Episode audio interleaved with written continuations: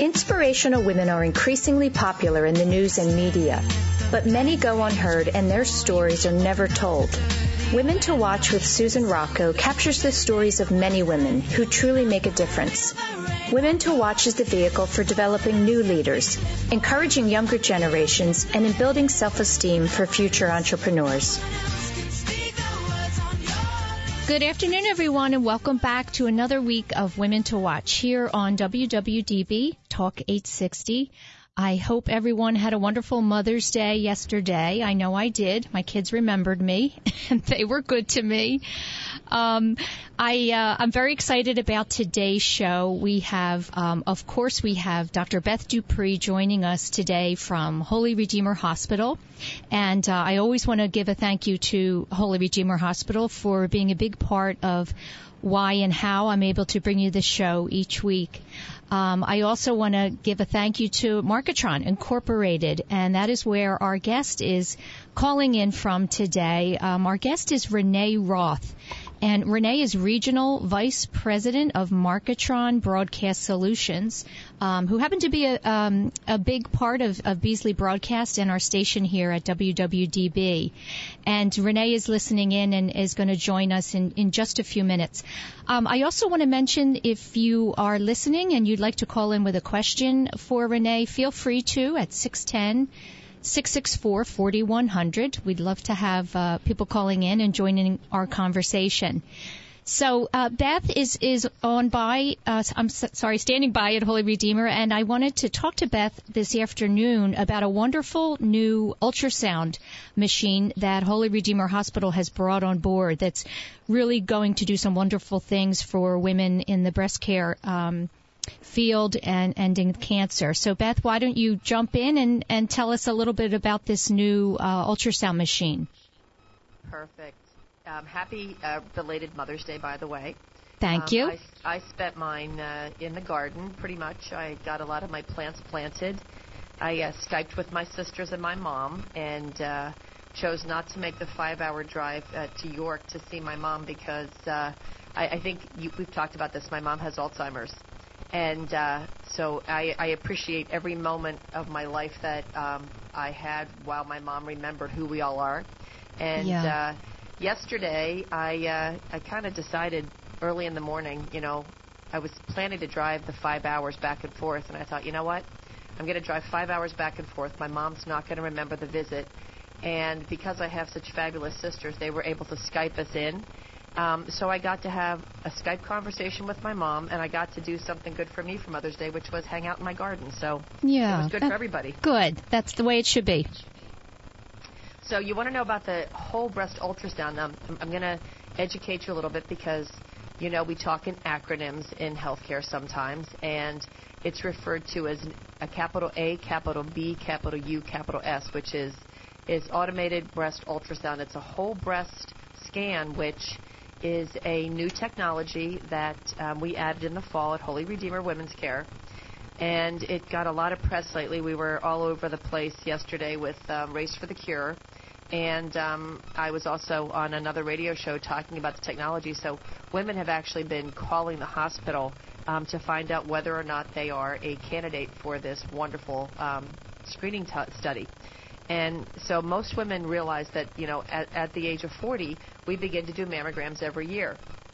And mammography has been our standard screening screening tool um, for the, you know, the past several decades.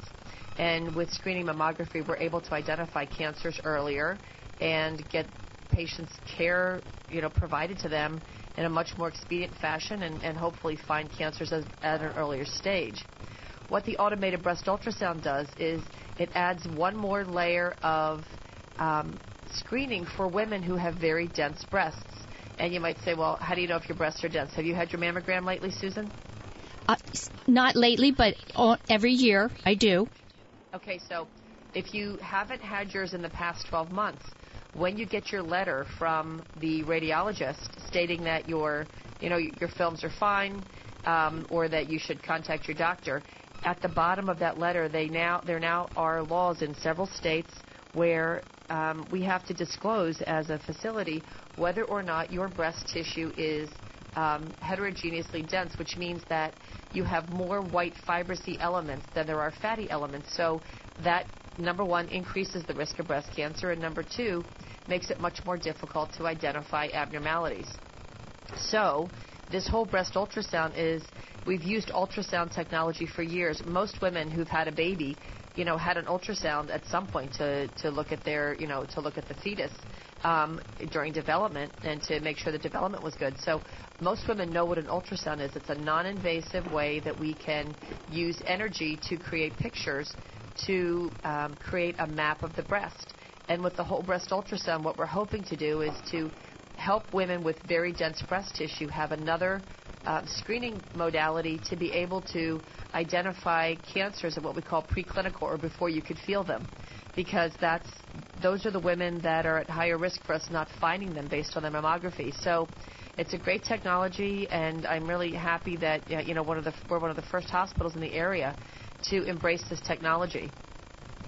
Beth, do you foresee this um, this new machine being available to to women who you know perhaps do not have the density, and that it will just be you know the regular uh, machine for all women because it it you know can show more? Well, here's the thing. It does not replace mammography and that's one of the first questions women ask is well can i get this instead of a mammogram? And the answer is no. It's we call it an adjunct or it's in addition to mammography for dense breasted women. In women with fatty replaced breasts where if you if you think of a cancer as a white star. And if you think of a fatty breast as the dark night you're going to see the white star in the fatty breast of the dark night. If you think of the of a cancer as a white star and you think of a cloud covered day sky trying to find that white star in the cloud covered day sky that's what a dense mammography is like. So there's really no reason to add whole breast ultrasound for the women who already have fatty replaced breasts and for many women as they get older their breast density changes so that at one point they may be a candidate for the whole breast ultrasound in addition to mammography, mm-hmm. but eventually may, they may not need it. So. Okay, I, I see. You know, I love your I love when you give um, analogies and descriptions. You always do that very well. it helps us visualize. Well, you know what? I it's it's funny. Back when I back when I wrote my book, I um I was gonna put photographs into my book, and I was told for lots of different reasons that because there was a lot of historical information in it that that you know I should describe um, in words what I want people to see. And when my youngest son um, read my book, and he at the time I think he had to have been probably 11 or 12, um, he came running into the kitchen and he says, "Mom." He goes, "The picture you painted with your words is so beautiful." And Aww. I was like, oh, I mean, that was the best critic ever. But yeah. you know, being on the radio, you realize it's not like television where you can pick up, you can pop up a picture to That's educate right. someone. You have to be able to give them a visual in their mind's eye. So That's right. I try. You you do that very well because you know how visual I am. Well, I, I think our, our guest um, probably has the most experience in radio of all of us. She, um, I know she does, and I think we should uh, welcome her to the show once again. Uh, for the listeners, we're being joined this afternoon by Renee Roth, and Renee is the regional vice president of Marketron Broadcast Solutions. Welcome to the show, Renee. Thank you. Good afternoon. Very happy to be here, Susan. Um, you know, I we had a pre um, pre show phone call and we talked about a lot of things and and I know that I said to you it's always very important for me to share uh, my guest story and, and start at the very beginning. And and I love the beginning of your story, especially since you're working in radio and have been for many many years. So I wonder if you would talk for a few minutes um, about your life in growing up in Canada and um, and and how you came to uh, to be in the radio industry as a whole.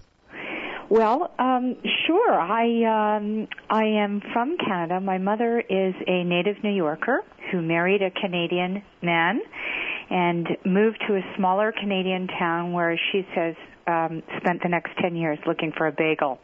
Uh, basically, because she couldn't find one. Certainly not in the town that we were living in. Right. And um, I am the oldest of three. I had uh, pretty much a very wonderful, loving young childhood. Uh, parents who were very supportive of me, um, loved me, uh, loved me unconditionally. Um, I was not a child who um, looked at wasn't a doll player. I wasn't a doll girl. I was more of a puzzle person. I spent hours with those little slider puzzles, solving puzzles. And as a matter of fact, to this day, I still do crossword puzzles as a stress relief. Um, so it, it was great up until about age 10 when life happens to change and my parents um, went their separate ways and we found ourselves in in some financial challenge and uh, my mom went back to work and I must say, my mother is an amazingly, really my first life coach, if you will. Uh, she is an amazing mix of uh, Gloria Steinem, Madeleine Albright, and uh, a little bit of Joan Rivers thrown in there. Oh wow, that's a great combination. Yeah, yeah, really, truly. She uh, and she had to go back to work, and she did so, and ended up in the radio business and this was very early on in 1969, mm-hmm. when there were not women in radio at all. Uh, there were maybe two other women in the station. And uh, I also, at a very young age, went to work. We needed the money, and and I think that really helped to build my character, if you will, mm-hmm. uh, throughout the years. So I continued to work part time and full time throughout school and high school and uh, university. And uh, I worked in the hospitality industry most of the time, which uh, I have learned later in life is um, really one of the best training grounds for so many functional skills and skill sets for other businesses that are transferable. Uh, it really did help me, and I, I would tell anybody who's looking to start out anywhere, if if you really want to learn, go in the hospitality business because you you build so many important skills in that business.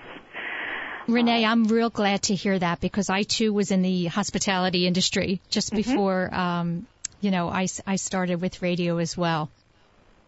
It's so important. You don't even realize what you're learning. And when you work in a restaurant or I know so many young women who are are servers who say this is just a means to an end and you know, I have to look at them and say you are learning. Do you know how many things you do in a day? You are multitasking, you're working with deadlines, you're working with people, you're learning how to do so many things. The service, the stress management, all of that can be transferred into anything you want it to be. It's at true. a later point. Absolutely. And the communication skills that you learn, you know, dealing 100%. with people in service, yeah. always. Yeah. So, um, so to make a very long story short, my mother ended up in radio, one of the first women salespeople in Canada to be in radio. Mm-hmm. Um, she is a very social person, and uh, and did her work feeling uh, in the Gloria Steinem days like she had to work twice as hard, think twice as much, be twice as creative as any of the men around him. It truly uh, around her. It truly was the Mad Men days. Mm-hmm and uh, and then I ended up later in life actually uh, easing into the radio business as well when I when I really took a look at it and thought. I, for a long time, I thought I didn't want to be in sales, but when I realized it was really about people and relationships, I gave it a shot, and that's how I ended up in radio. Um, and I have not looked back since then. It has been a phenomenal business uh, to work in, build a career in, uh, meet people, use all sorts of skill sets that you don't normally use in a in a very uh, siloed position. Radio is about dealing with so many different businesses and uh, I've loved it and and started in sales and moved my way up to management and leadership and uh, then ended up moving to Marketron 20 years later. Right. Yes. Well, one of the things, Renee, that, that stood out for me in reading your story and your background was the fact that you have been working full time since the age of 16. That's correct. Yes. That's a that's a long time, and that's a young age to, um, you know, to be working full time. Tell me what you think that that instilled in you, having to to begin at such a young age. Well, it, it first of all, it didn't hurt me. And uh, you know, I, I did continue with my schooling, and uh, I worked at the same time, but money was tight, and uh, I think it helped me build a sense of responsibility for sure, accountability. Uh, it helped. It greatly helped me build my com- my confidence through those years. Mm-hmm. Uh, I was a very independent child uh, and always very curious as well. Uh, and I think working, continuing to work, you know, it just it builds something in you that the fear ends of. I, used to fear, oh, how will I be able to do this? But when you can do it, the fear goes away. Yeah, so you had, you know, you had lifelong experiences for more years than than most. I did, and yeah. I think it's important. Even when I'm hiring people, I think it's important that they've had their first job before 21 or 22. Mm-hmm. Yes, if, if even part time, you know, there's no reason. For sure. Yeah, yeah, we were we were working by 15 doing something something yes, in addition to our schoolwork anything that's uh, right shows that that you've got some work ethic there. That's right. And uh, you know, I I admire people who've grown up on farms. They're up at five in the morning, no matter how old they are, or four in the morning, doing chores. That says a lot about somebody. It does. So tell me, tell me, Renee, what were your aspirations in college? You you went to the University of West, um, yeah, the West of Western Ontario. That's correct. And graduated uh, with a degree in English. Right. Well, I actually really wanted to be a teacher. Uh, from a young age, I act, I remember playing school, and uh, I guess uh, in retrospect, I, I showed some leadership then, but I think everybody called it bossy around me at the time. and um, I did want to be a teacher. Uh, when I finished my uh, BA, I had a year to go to teachers college. And in fact, because I had been working since I was 16, I also had the opportunity to buy into a restaurant at the time when I finished my degree.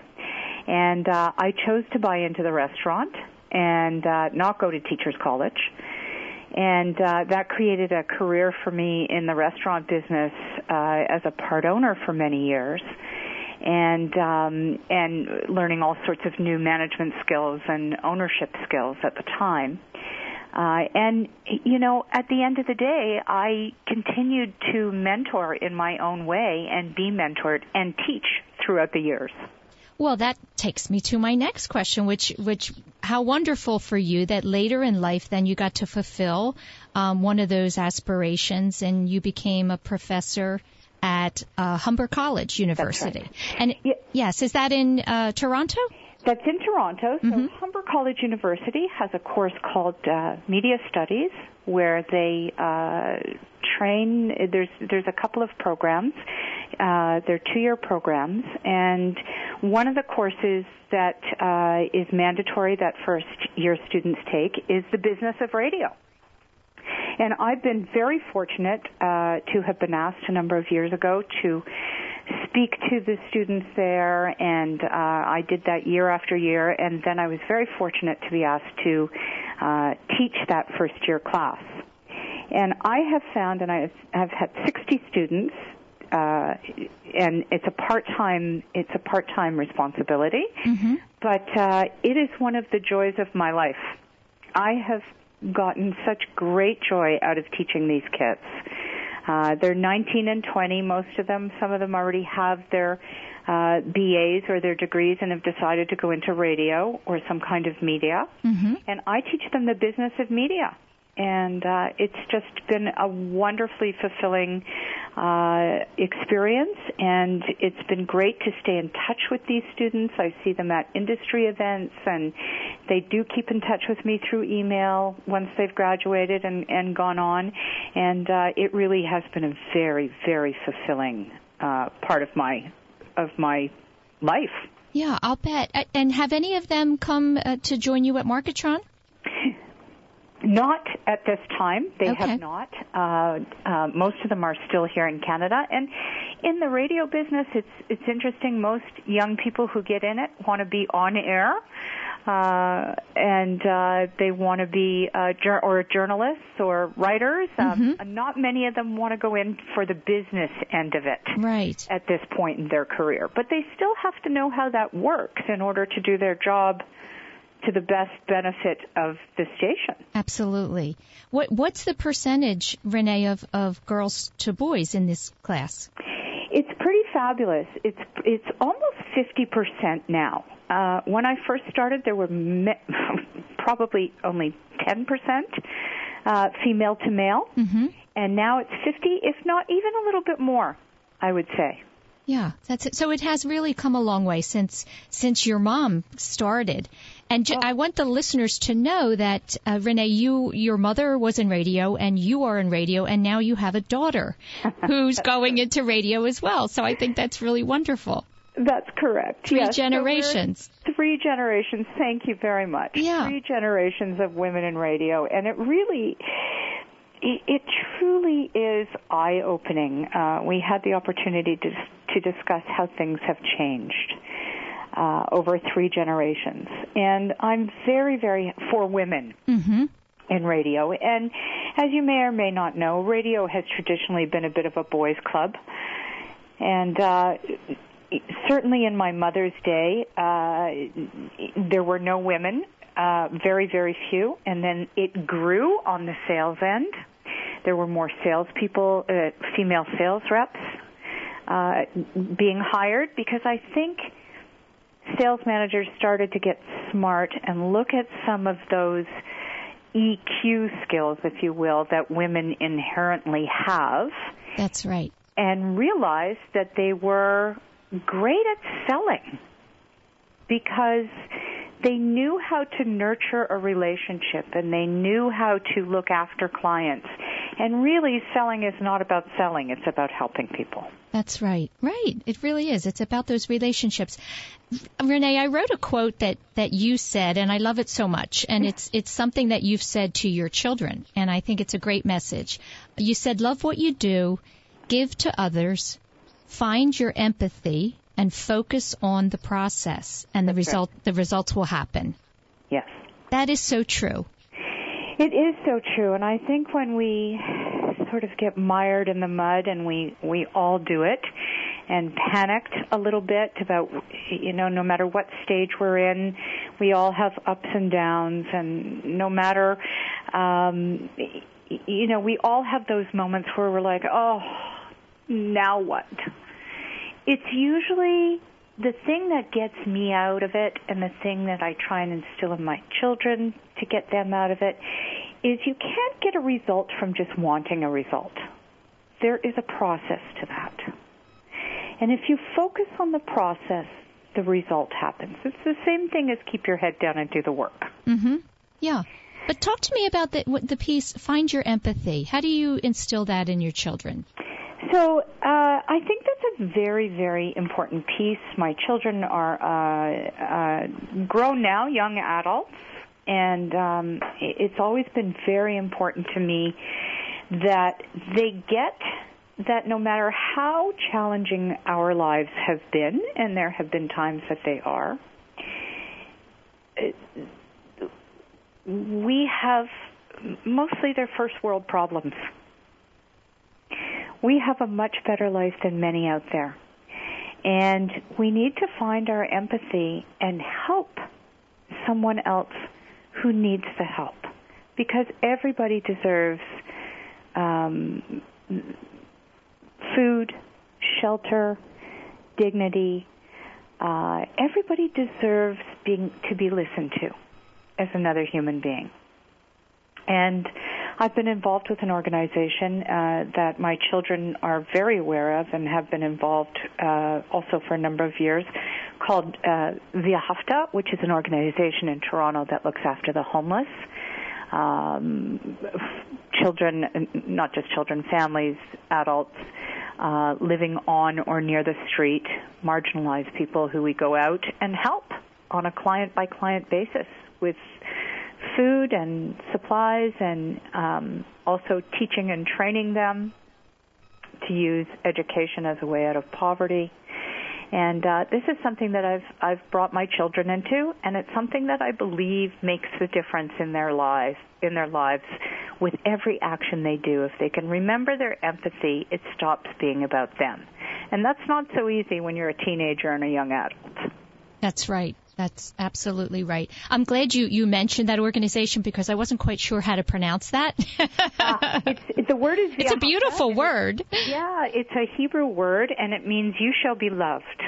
Yeah, V'ahavta. V'ahavta. Yeah. And then it's an organization that is about repairing the world one action at a time.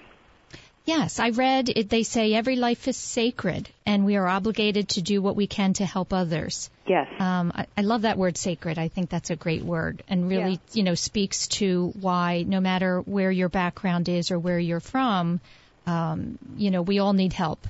I agree. And, and it's very difficult to ask or to reach out. That's right. It is.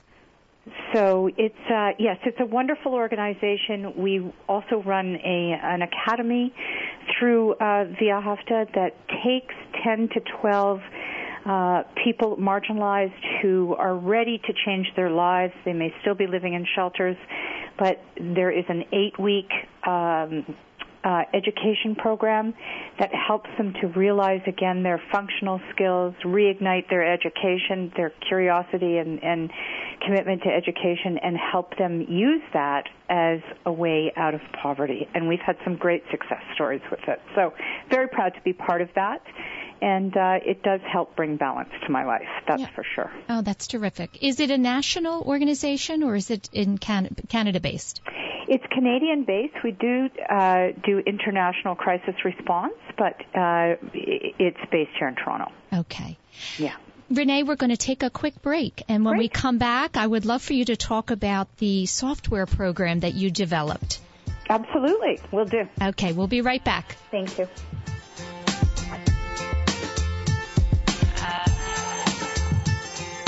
There are 365 days to schedule a mammogram. Today is as good as any. Holy Redeemer Breast Care makes it easy.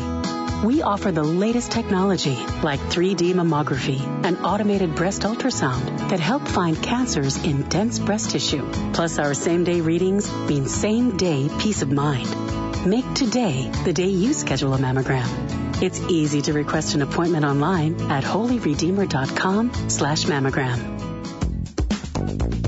Are you looking for something special to wear to an event, on a date, or out with the girls? Nevada is a Philadelphia-based luxury label designed for the effortlessly chic global nomad. Our ready-to-wear and custom pieces, which include bridal wear by the way, are inspired by artistry and travel. The line is intriguing and exotic. After all, fashion should create a sense of escape.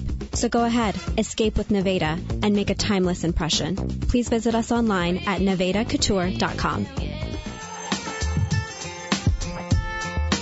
Welcome back, everyone, to this week of Women to Watch here on WWDB Talk 860. My guest this afternoon is Renee Roth, and Renee is the Regional Vice President of Marketron Broadcast Solutions. And I want to mention that Marketron is a very strong supporter of Women to Watch and is actually the power behind our wonderful Women to Watch website. So I'm so appreciative for not only the company but for Renee's support, uh, as well as a lot of the female leaders within that company. Um, Renee, I really I read about this uh, this software that you developed, and mm-hmm. that was another very impressive piece of your story. I think because you, um, as much technical aptitude as you have, it's not your t- number one um, part that you true. focus on. Actually, I have no technical aptitude. So. Well, then I really I'm very interested in the story of how you you came up with the idea, number one, and how you took it as far as developing this software and and attracting the attention of Marketron. Well, it's a very interesting story, and um, uh, it, has been a great learning uh, curve for me, and uh, it's it's been a wonderful experience. So, in 2010 or around that year, I was. Um, uh, general sales manager of three stations here in Toronto that um, that are very large stations with with a ver- with a very large client base, and uh, basically, I created a piece of software from the problems that kept me up at night as a general sales manager, I thought, why can't we do this? And I, I do remember when the idea dawned on me. You know, as a single mother, I was at 11:30 at night ordering my groceries online. And uh, I thought to myself, why can't our clients pay their invoices online and access their account online? And you know, radio's been a little bit antiquated over the years, and they in 2010 they certainly hadn't got there yet to to be able to access or pay online or or access their account online. Mm-hmm. Which seems very re- really you know late in in the big picture, right? It does. 2010. But, you know, radio also uses very different software that that um, I guess was a little bit behind the eight ball in its effectiveness to interface with anything um, on a banking end. Uh, so I thought to myself, you know, this is, how difficult can this be? I, I love that about women so much. they see a problem. Okay, we're going to fix it. Come on, how difficult could it be? right, exactly. And, and then I started making a list of all the things that I wanted this application to do. Mm-hmm. So, and I knew it had to be easy enough for me to use because I'm certainly, you know, I, I I'm no technical wizard at all. Um, because if I could use it, our clients could use it. Right. So uh, there's a problem. I don't code. I don't do any of that. Mm-hmm. However, my brother-in-law um, wrote um, uh, computer software for banks. So I called him up. I said, "Come for dinner, and I'll feed you chicken if we can do this together." Is that his favorite dish? Yeah. Okay. that was smart. Continued to work on this. It took us three years to build it, quite frankly. Um, so this actually started earlier than 2010. Mm-hmm. Uh, and he built it, and I knew what I needed the problems to solve. And he built uh, the back end to it and we did uh, sell it to a company here in Canada who used it and rolled it out across all their stations, uh, 52 of them in Canada. And that's how we launched the software. The following year, we uh, decided, okay, well, maybe Canada's a very small population. We should take this out to um, the market and we went to one of the radio trade shows and uh, got enough money together to uh, rent a table and thought, how difficult can it be? Right. Again. Once again, right. Sometimes not naivety or what is the word I'm looking, naive is, it works in your, you know, favor. Absolutely, because we did not know what we did not know. Right. And, uh, and that was a blessing at the time. Uh, so we ended up with this piece of software, which was a great piece of software. At, it, it, um, allowed advertisers to access their accounts online. They were able to see the times that their spots ran. They were able to hear their spots. They were able to pay online through ACH or credit card. There was also a rewards program with it at the beginning. Uh, and basically in 2010 caught the eye of Marketron at that trade show and the rest is kind of history. Marketron, uh, we partnered with Marketron. It is one of their products in their beautiful digital suite now, and uh, I ended up moving to Marketron as a result of it. That's that's a wonderful story. I love that so much. You know, it's see, you know, seeing a need and having an idea and following through on it. Thank you. And it was a very interesting time, Susan, because I can't tell you how often I heard, well, that's really easy. Isn't there something else that out there already that does it? Right. That's often, well, that's often the case with, uh, I think just entrepreneurs in general who may come up with an idea and they think, well, someone's probably already working on that. Exactly. And you, you know, you hold back. And here, that's, that's exactly right. So here's the difference. It's about doing it. Yes. It's about actually doing it. Right Uh, and that made the difference for me. Uh, I think persistence has been a bottom line for me for a very, very long time. And if I had just given up and said to my brother-in-law, ah, something will come along, you know, mm-hmm. uh, paths would not have changed the way they have. Yeah.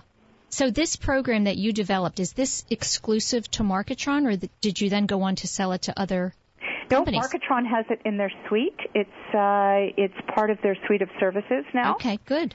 Yeah, and uh, and I'm very happy to say that many many clients across North America are using it. Good, great. Yeah it's uh, it's been a great learning curve and a fabulous experience. And it did teach me an awful lot about software, and uh, certainly in my in my uh, daily work now, although I'm still not technical, I do have a whole team of experts that are.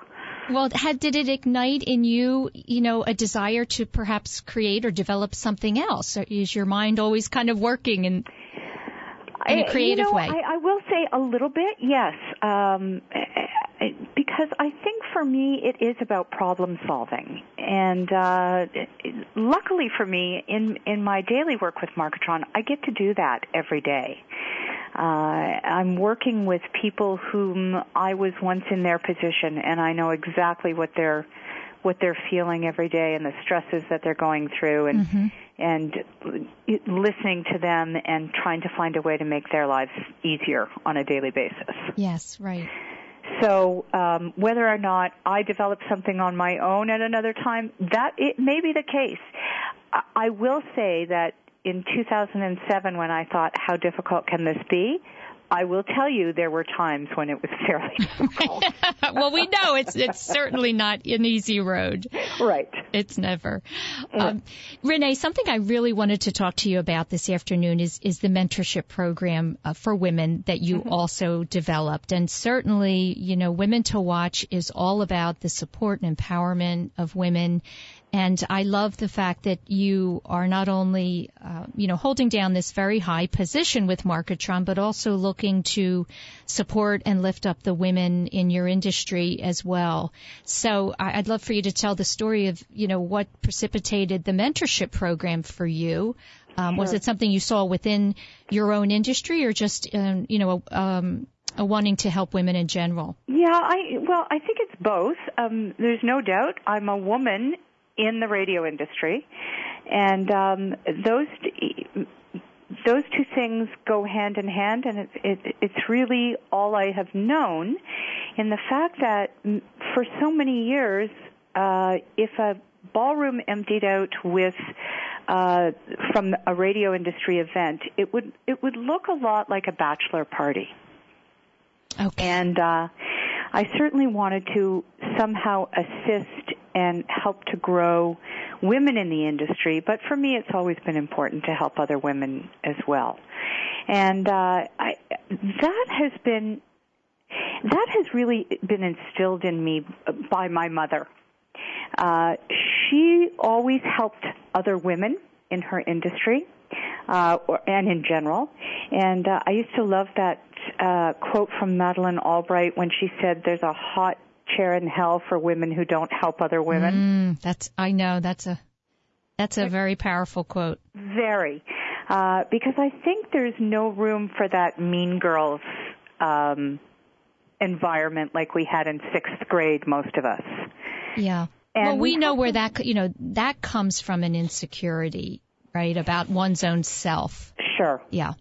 Yeah, I agree with you wholeheartedly, and and I really think there's no room for that. So I I, I wanted to start mentoring women, and it's as important when you're mentoring women to be mentored.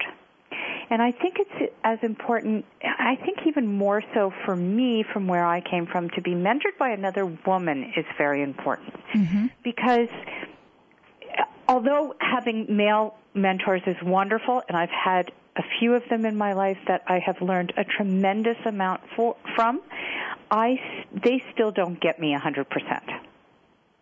Well, and how could they, right? Right. Yeah, yeah. I think there's, I mean, I think there's strengths in both, but certainly another woman can relate to to another woman. Uh, yes. More so. Yes. Yeah. I, I, I agree with you, and so I thought I'd start a mentorship program uh, at the last broadcaster that I was at, and it turned into something that, you know, to this day, recently we had Canadian Music Week uh, here in Toronto uh, last week, and there's a group called uh, Women Trailblazers in Radio. And I spoke at at their uh, reception, and looking out in that room, there must have been ten or twelve young women who um, I have been fortunate enough to be a part of their life, and and I'm fortunate enough that they've been a part of mine, that have grown in their careers as a result of mentoring. Renee, what is your what do you think is the most important key? What is the key piece to mentoring? In other words, we have a lot of opportunities um, when we're when we're mentoring people or, or people are being mentored. The opportunities to see firsthand um, you know, be with your mentor in their place of work, um, you know, mm-hmm. feedback and advice for our own goals. What do you see as the most important part of mentoring? I think a big part of it is being a soundboard. Uh, and being a soundboard in the sense where you've got somebody to run something by without reacting to it initially. And I, I think that's part of women where women have held themselves back. First of all, I think in the workplace, uh, a big lesson for me has been to learn not to take things personally. Yes, I don't think one. men take things as personally as women. Probably not. Right. Probably not. Right. And and that taking things personally and that hurt that goes on sometimes stops women if you have a mentor that you can count on for a conversation, before you react, if the circumstance permits, um, I think that's a very, very important piece of the mentoring relationship. Mm-hmm. Uh, I also think certainly support, confidence, um, being part of bigger discussions and looking at what your goals are and working backwards. Yeah. And planning it strategically. And I think a mentor can help you with those things. Mm-hmm. And I think a mentor also can't be everything to everybody. That's right. So it's uh, it's it's very important to me and in my life that I'm able to reach out and and use whatever skills that I have to help other women. And and I ask the same from women who uh, who I know and admire and respect. Right. You know, that's it has to always has to be a two-way street. Yes. And I think any program that's set up like that, both the mentors gain as much as the mentees. A hundred percent. Right. It's, it's very reciprocal, and uh, I believe that it, you know throughout my life, I've had, I've been fortunate enough to have someone um, and and mentors can be your good friends as well. Girlfriends make great mentors in some senses. Maybe not for your career, but it's it can be a mentorship relationship if you're learning from another woman. Yeah, well your your mother was probably one of your first mentors. Yes. Yes. Yeah, absolutely. She was my first life coach, and I'm very happy to say she still is. Oh, that's great. Yes. That's really terrific. How, where do you see the difference in the radio industry for women when you look at your daughter today and, and where you started? Uh, great, great question. Uh, I, I, I really do think that that glass ceiling is rolling back like a sunroof. I think that for my daughter, gender is not an issue Good. for her. Mm-hmm. It's not even on her radar, mm-hmm. and she's 26. Uh, so that makes me really, really thrilled. I do see many more women, uh, certainly in the business end of radio, in the sales end, um, on air. Uh, it's grown exponentially. I think there's a bit of a dip when it comes to Susan talk radio hosts that are female.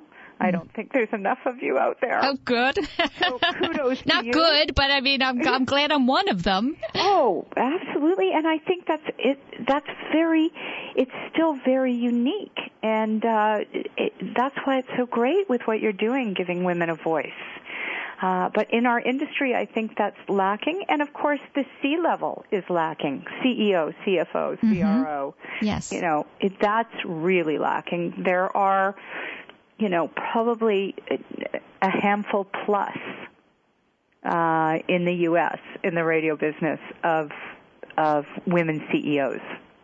Well, that's right. And I, I love to know what your take is on that. In other words, we have seen such an increase in all kinds of support and initiatives and things that are really, um, at, meant to help women become leaders, right? Mm-hmm. So we have books that are being written and we have um, diversity initiatives within corporations, and we have how many endless women's networking groups. Yes but yet the statistics still remain low. So mm-hmm. what is it that we're missing in this, you know, this, this mission to uh, really support women and, and help them know that they can accomplish anything that they want?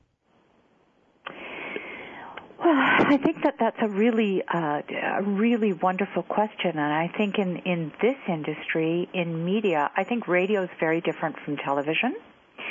And I think with uh, digital experiencing the kind of growth that they're in, I think digital media um, is an absolutely fertile, wonderful ground for women uh, growing their careers. I think that terrestrial or traditional radio is a little bit slower to react to that, and I and I believe it's because we're so local and the medium has been so local that it has been basically run by the same people for generations. Right, yeah. And they recycle. Uh, and so there, there is, there has become room for women and room at the top, and I think we're just seeing it so that in the next five years, I think there will be a lot more women as CEOs and on the C level. Um, because if if I look back in conversation with my mother and then look towards my daughter, the change in certainly 40 years with my mother and my 20 to 25 in the in the business, the change is dramatically positive.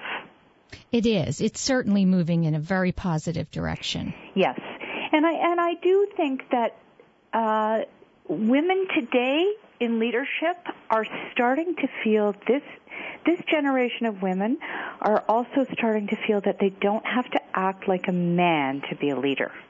Yes, yes. We talk about that often on the show that it, mm-hmm. we really need to distinguish the difference between pursuing it and feeling as though we can be 100% ourselves in doing that. And, and really that's where the power comes from. Yes.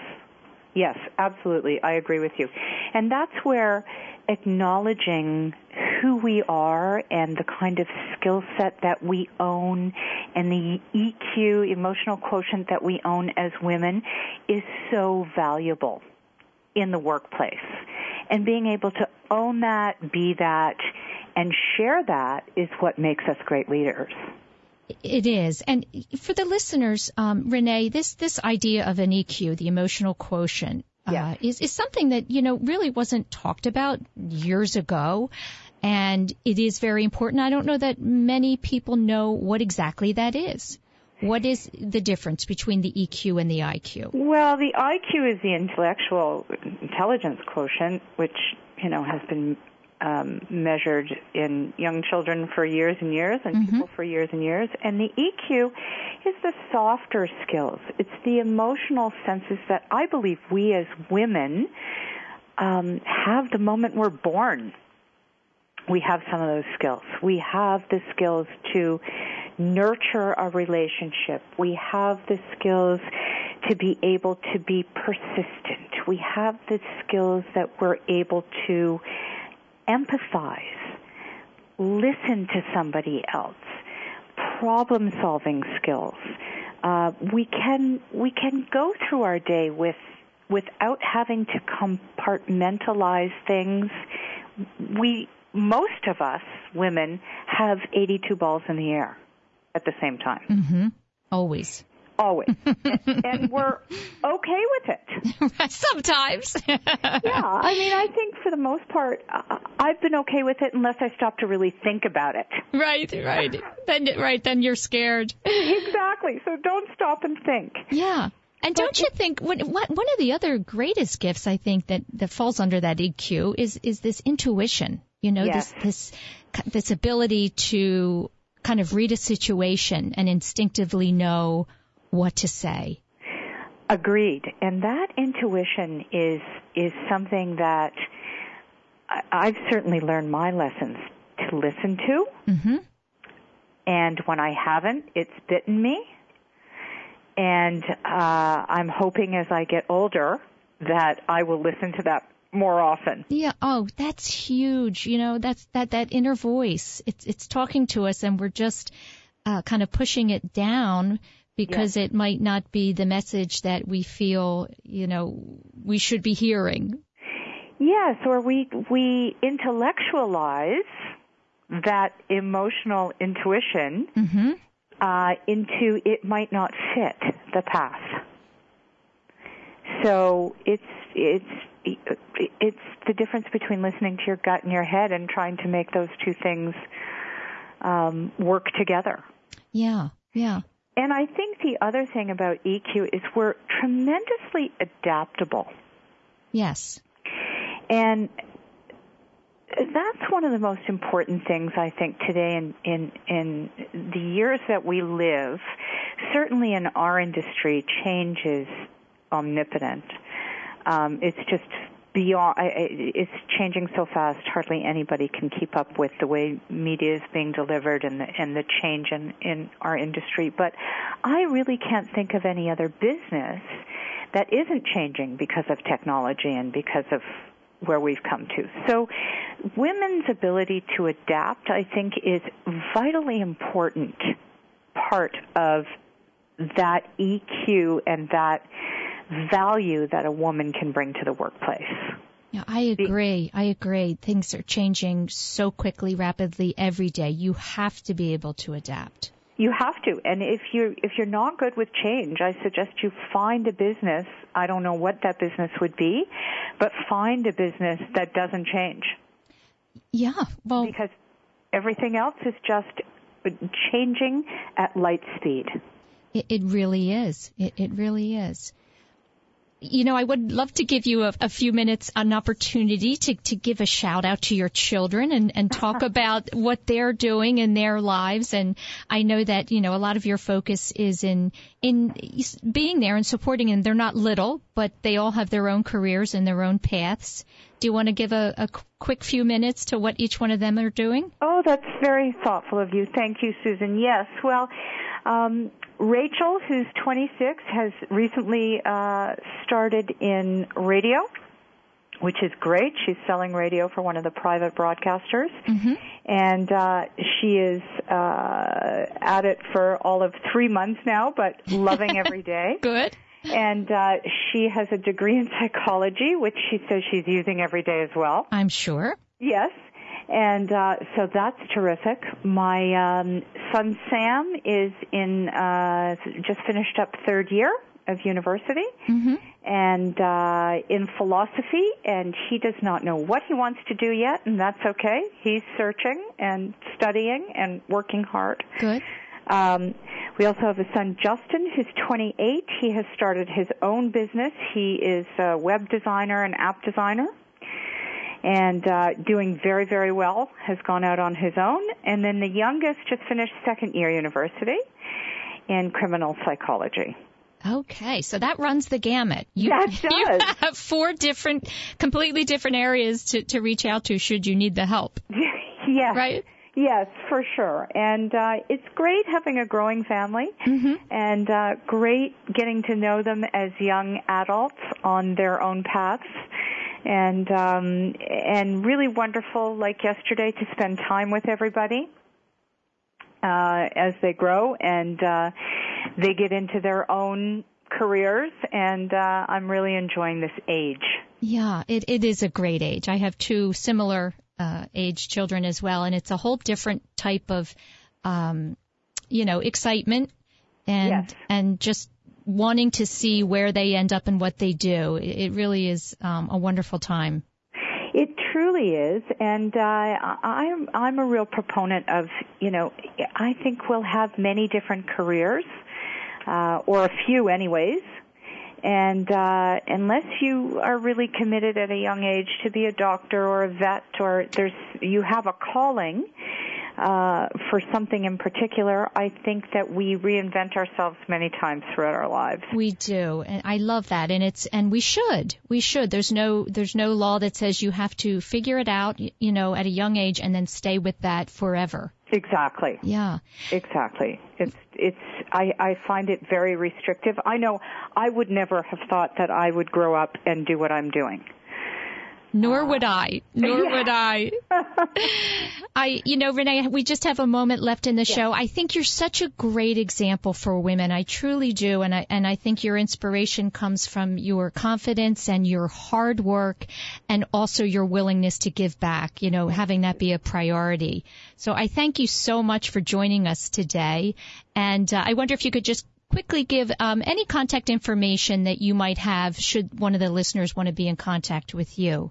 Sure. Well, I can be reached at R Roth R R O T H at marketron.com Okay. or indeed Renee at reneeroth.com. If you want to talk about mentoring, happy to have a conversation with anybody who's interested. Great. Uh, and uh, go to the Marketron website. You'll be able to find me there, or I'm on LinkedIn.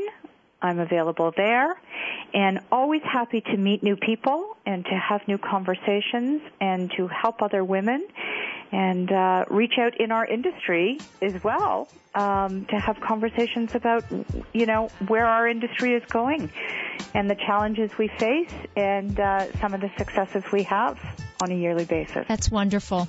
Thank you again, Renee. I hope you enjoy the rest of your afternoon. Oh, thank you, Susan. What a pleasure, and thank you for the work that you do for women. every- you are very welcome. Thank you. Take care. Bye bye. That's it, everyone, for this week of Women to Watch here on WWDB. Tune in next week.